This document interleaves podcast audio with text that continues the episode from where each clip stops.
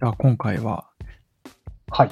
多分、ヒロシが、あ、ひ、なんかヒロシが沖縄に行ってるのとほぼほぼ近いタイミングで、うんうん。こっちで白馬の山に登ってたんですよ。はいはいはい。登山も気持ちいい季節ですからね。そうね。白馬って、な長野かな？長野県だったはず。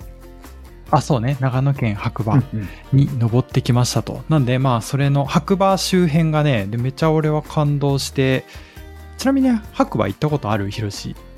そう、もうマジでちっちゃい時に、スキーで行ったことがあるだけかな。で、だいぶ前だからもう記憶があんまないんだよね。あ、じゃあね、ちょっとね、マジで大人になった今行ってほしいんだけどね、ちょっとそのいくつか白馬行った時にめっちゃ行ってほしいところがあって、はいはいはい。いや、気になるな。まず、まあ、今回登山をしましたと。で、行き方は、あのー登山するから、車でい、まあ、車とかでも行けるんやけど、まあ、車は使いたくなかったから、公共交通機関で全部行ったのね。で、その場合は、ただちょっと大変で、まずうん。関東から行こうとすると、長野駅まで新幹線で行きます。で、長野の駅降りたところに、あの、バスターミナルがあって、そこからさらに、えっと、なんかあの、大型バスに乗って、1時間ぐらいバス乗って、白馬駅に着くって感じかな。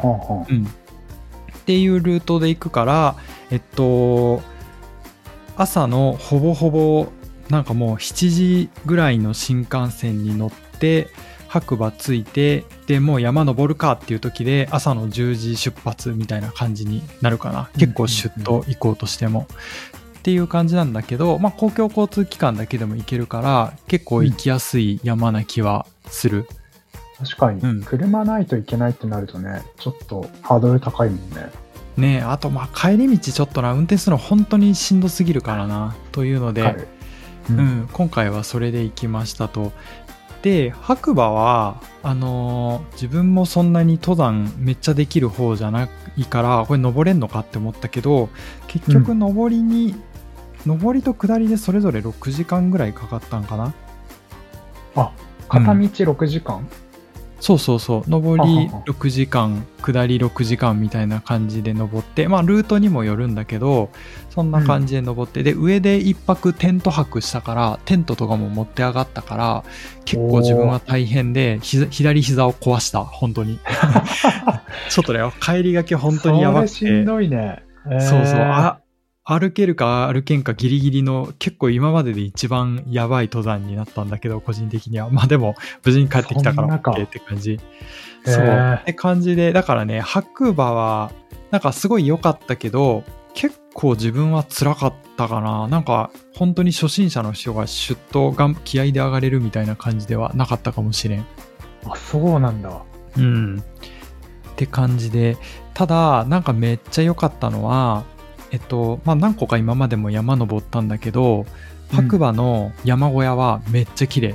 すげえでっかくて、あの宿泊人数も相当な人数多分収容できる感じになってて、一番は、あのテラスみたいになってる食堂みたいなのがあって白馬の山頂のところには、でそこからあのタイミングが良かったら雲海が全部下に広がってるみたいな。本当に雲海雲海テラス的な山小屋になんよね。へそうでそこであのももつ煮とかおでんとかビールとか売ってるからね、まあめんうんうん。登山の醍醐味って感じだった。ーへー。マジでなんかそれ目的に行ってる感もあるよね。そうそうそうそう。いいね。いやーでもそれがめっちゃ良かったかな。本当にちょっと足めっちゃ痛かったんだけどそれで全部報われたって感じだしまあ写真撮る人たちはね本当に楽しいと思う。雲海。ああ。はいはいはい。うん。雲海はさ、なんかよく朝見るイメージがあるけど、朝出るものなの？そこも。いやいや日中も普通に出ててへえ。そうなんで俺らが行った時はあのー夕日がもうバッチリ沈むめちゃくちゃ綺麗に夕日も見えるんやけど雲海になんか反射して、なんていうんかな本当になんか赤い海見てるみたいな感じですごいえー幻想的な、え。それちょっと写真見たいな。そうそうでなんかたまたま運が良かっただけかなって思ってたけど、なんかその山降りた後に聞くところによるとなんか雲海はでもまあ普通によく出ますよみたいな感じだったからそんなにスペシャルでもないらしい。へえいやでも雲海ってさそんななんか人生で見る機会ないよね。そうと思うんだけどね。だからすごい感動したけど、あなんかあのめっちゃこれって運良かったんですかねって言ったらああまあはあ結構見えますけどねとかって言われて下で。あそうですかみたいな。いや、うん、だって、だね、左足と引き換えに見に行くものでしょ？そうそう膝と引き換えに、あ、左足じゃないか、膝か。膝壊した本当いまだに痛いからね。えー、すげえな。ちょっとあ、ツイッターそうツイッターでねつぶやいといたからねまたちょっとめっちゃ綺麗じゃん。す気になる人は見てみてほしいけど。い。だからここへ普通におすすめの登山場所だなと思った。ちょっと大変ではあるけど。ーうんうん。なんかさ、ちょっとまだラジオで話してないけど、一回大勢行ったじゃん、一緒に。あそうね。うん。あのレベルと比べるとどうなの？えっとねいや尾瀬はねめっちゃ楽なんよね、あそこえあれいや楽なんだ。登りとかな登りがないからさ尾瀬は。うんうん。まあ、ハイキングみたいな感じだったよね。そうそうずっとあの木で舗装されたところをテクテうんク歩いていく感じやからいいんだけどね、登山はだから登りが辛いよねひたすら。ああ。しかも6時間だもんな。結構そうそう。距離あるね。自分はねちなみにねあの多分これ登山してる人からしたら怒られると思うんだけどね。登りが辛いのが嫌だからね、基本ずっとポッドキャスト聞いてる、登ってる間 あのオーディオブックとかを買前日に買っといて、マジで6時間ずっとオーディオブック聞いて本一冊聞き終わるみたいなことをやってる。すげえな、本当にビジネス次第の登山者だ。ねいや逆によく周りの人たちあのお音とかさ音楽、うん。耳にイヤホンはめてる人があんまおらんのよ意外に。はいはいはい。まあ当たり前かもしれんけどね。山に行ってそんなことすんなって感じかもしれんけどでもそれでよくあのつ辛いと思いながら黙々と登れるなと思って、逆にすごいと思ってる。いやー、そうだよね。もうなんかみんなね、確かに集中してさ、なんか、黙々と登ってる人は多いから、確かにな、イヤホンつけてる人見たことないかも。そうそういやなんか自分は本当にスポーツジム行ってさあのランニングマシン行ってさ、あそこでさ逆に音楽聴いたりなんかビデオ見見ずに黙々と走ってるだけの人いたらさうん。退屈せんって思うやん、あ、わかる。まあ、ほとんどの人サウナでもさ、ちょっと聞きたいもんね。イヤホン、そうなんよねちょっと壊れちゃうと怖いなと思いながら、あったらいいのになってずっと思ってる。自分はねいやもうそれ本当に心からずっと思ってて最近ねあの Apple Watch のあのアウトドア版っていう高いモデルが出たんだけどねあそれが噂でウはサウナでそうそうウルトラ サウナで使えるかもしれんってなってねこれもしかしてワンチャンこう Apple Watch だったら端末上になんか表示できるんじゃないかなと思って暇つぶしできるんじゃないかなって思ってほはい。しいかもって 思ってるぐらいちょっとなんかねそういう苦痛に耐えられないタイプなんよね。黙々となんかする系に。確かにあるわ、それ。うん。そうだね。6時間も何にもしないってね、結構退屈になりそうだね。そう。まあ自分はねそそういう登山スタイルでやってるんだけど、まあ山はねだからすごい良かったかな。他になんか特に言うことなくて、まずせんあの占領の場所あの山の本当にトップをどんどんなんていうか山頂の部分をどんどん歩いていくみたいなこととかするんやけどそれもね、はいはいはい。めっちゃ景色綺麗で良かったしまあ白馬はおすすめですっていう話が一つ、えー、いでねいですな。うん、まあヒロシにも普通に山登ってほしいというか結構感動すると思うから山登ってほしいんだけど、なんかねもう一個ヒロシはこっちの方が好きなんじゃないかなって思うのが白馬の町,、うん。町の方であの山降りて白馬駅周辺なんですけど、あそこまあその白馬ってそもそもだいぶ前に長野五輪とかが行われてた場所だから、うん。あのススキーのえっとスキージャンプとかも台がいまだにまだちゃんとあっては結構あの国の強化選手とかが白馬とかで練習するんだけど、まあ、そういうスポーツの街なんですよ白馬は。あはあはあ。あ、今でも、そのスポーツ選手が来るみたいな感じ？そうそうそう、うん、ー。全然あのなんかココーチでトレーニングとかするんじゃないかなあの辺で。とかも含めて、はいはい。スキープレイヤーの人とかも冬になったらあそこで練習するだろうし。あっていうところだからやと思うけどあの白馬駅の周辺に徒歩10分以内のところにパタゴニアとノースフェイスとスノーピークの,、あのフラッグシップ店みたいなのがあるんよね。あ。へもう白馬店みたいなのがあってそれがねめっちゃ自分は結構感動してあのそれぞれななんて言うんだろうね。やっぱ競争してる感があってねお店がすごいかっこいいんよね、あの内装が凝ったデザインの店舗になっててそれぞれが。あ。へえ。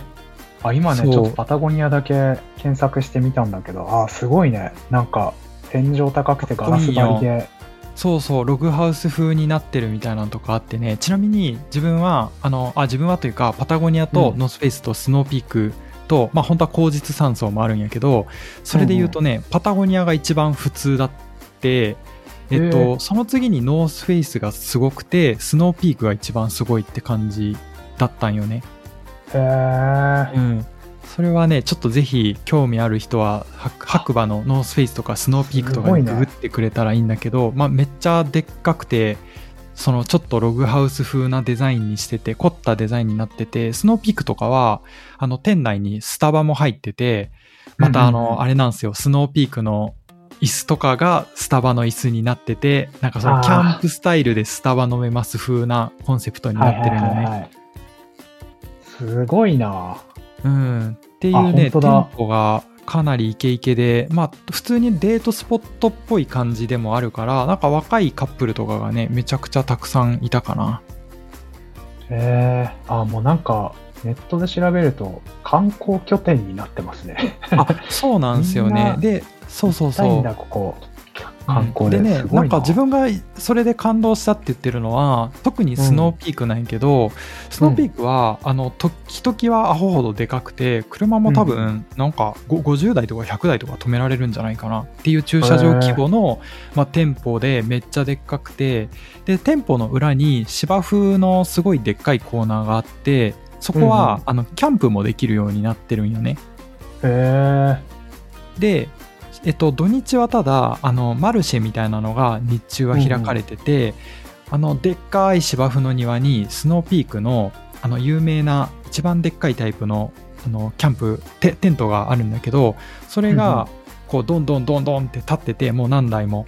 でそこであの多分その手芸をやってる人がちょっとそのお店を出したりとかなんか。ピタサンド売ってるとかやって、まあ、そこでしょそのショ地域の人が多分お店をちょっと出して交流できますよ風にしてあるんよね。ほう、ほそうそう。なるほど。だからちょっと地域その活動の拠点みたいな雰囲気にもなってて、まあ、かなり自分はそういうのがねめちゃくちゃ好みだから、まあ、スノーピークあのひときわでっかくて結構なんていうかなんかひいきされてる感があるんだけどなんでこんなでっかい土地持ってるんだろうっていう感じのでう。もね そうそう、まあ、優遇されるだけ、ちゃんとスノーピークだけはノースフェイスとパタゴニアと違って、なんか地域住民と交流するのがコンセプトなんですよ、的な雰囲気も出してたからね、とても素敵な感じだった。うん、これはね、マジで、なんか、ちょっと見に行って、まあ1時間ぐらい見て帰るかって思ったけどね、がっつりう、ん。なんか3時間ぐらいいたね、多分。パタゴニアとノースフェイスとスノーピークで回って。確かにすごいな。なんか確かに、スノーピークめちゃめちゃでかいね。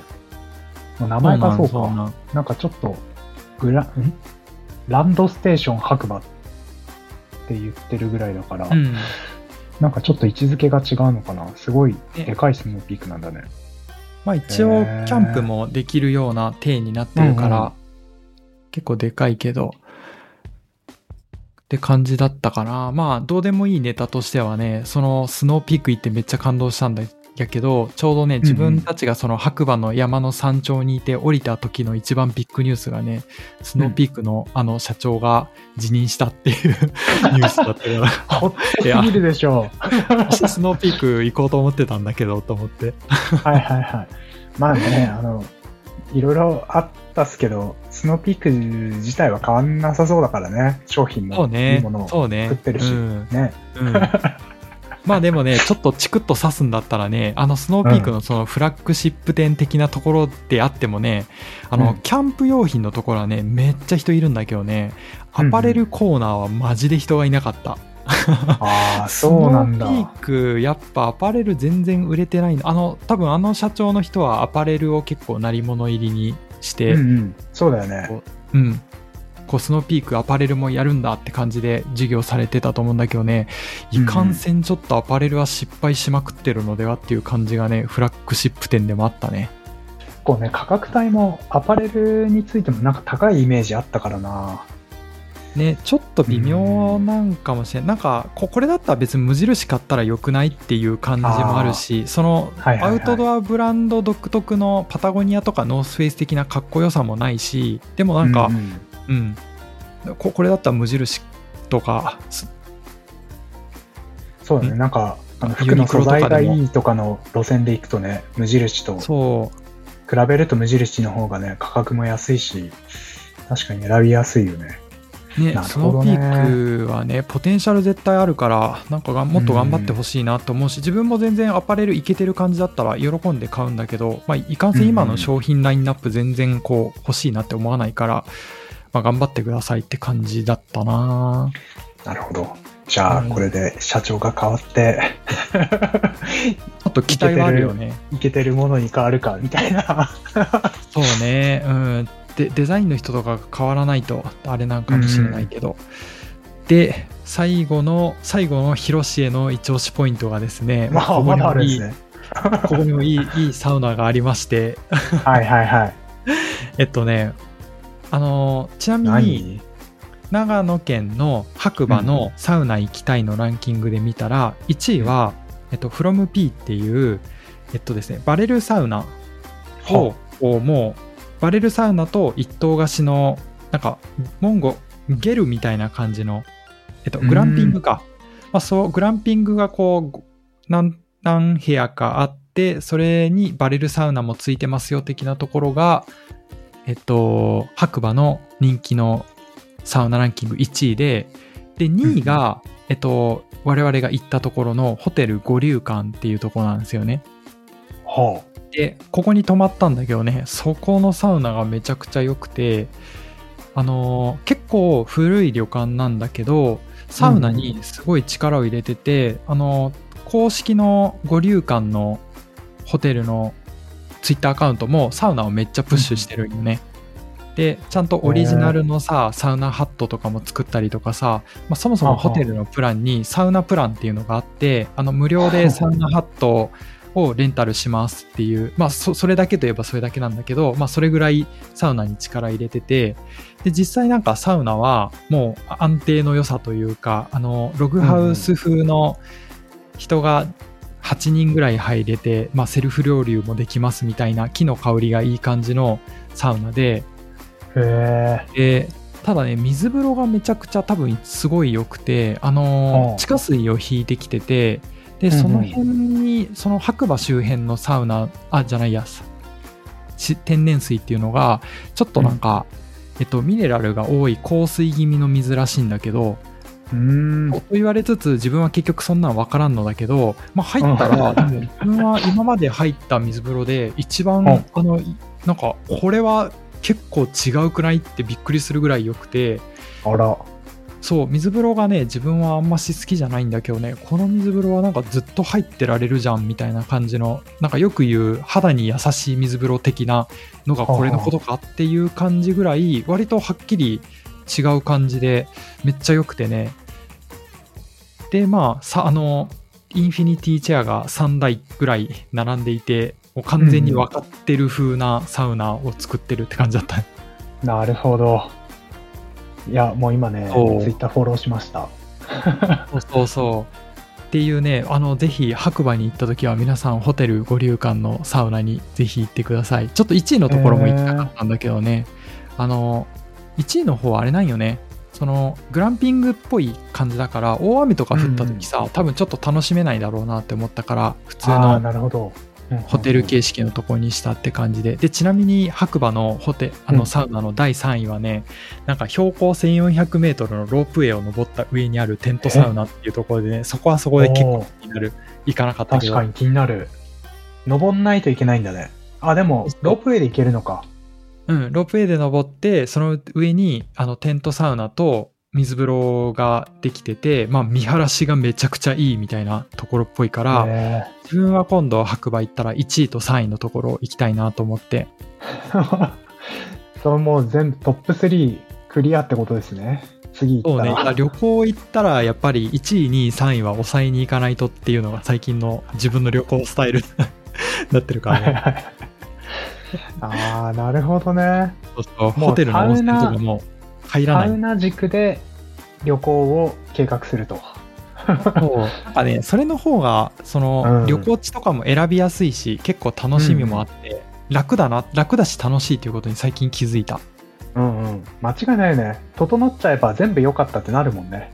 いやそれうんなんかね、へー無無限の選択肢がある中でサウナがいいところっていう風に選んだら結構絞られるから、ああ、なるほど旅行見やす。くなったんよねうん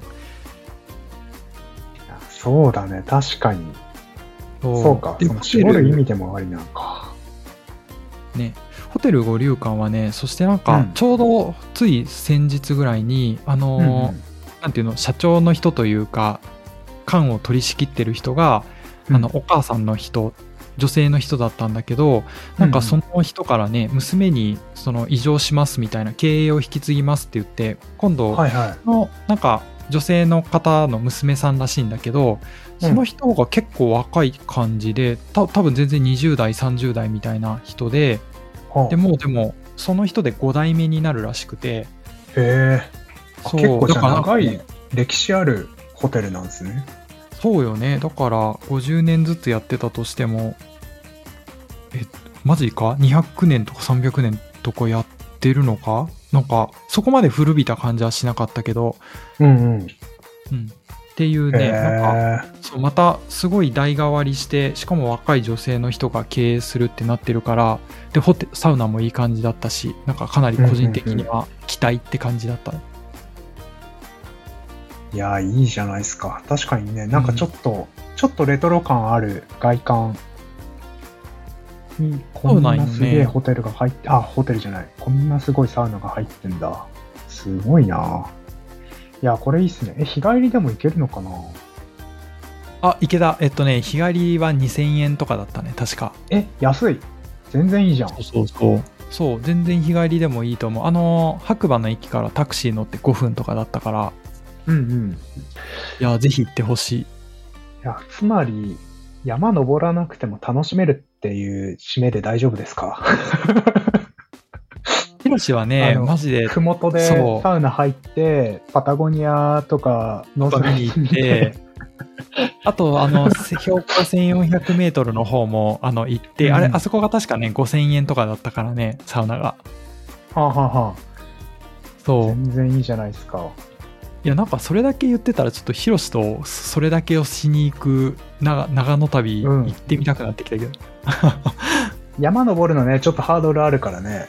そうだよね。俺もちょっとね、登り膝たいけ痛くなどったから、そう怖くなったわ6時間かかるのと、そう、膝やっちゃうっていうことを聞くとね、やっぱちょっと怖いなっていうのがあるから。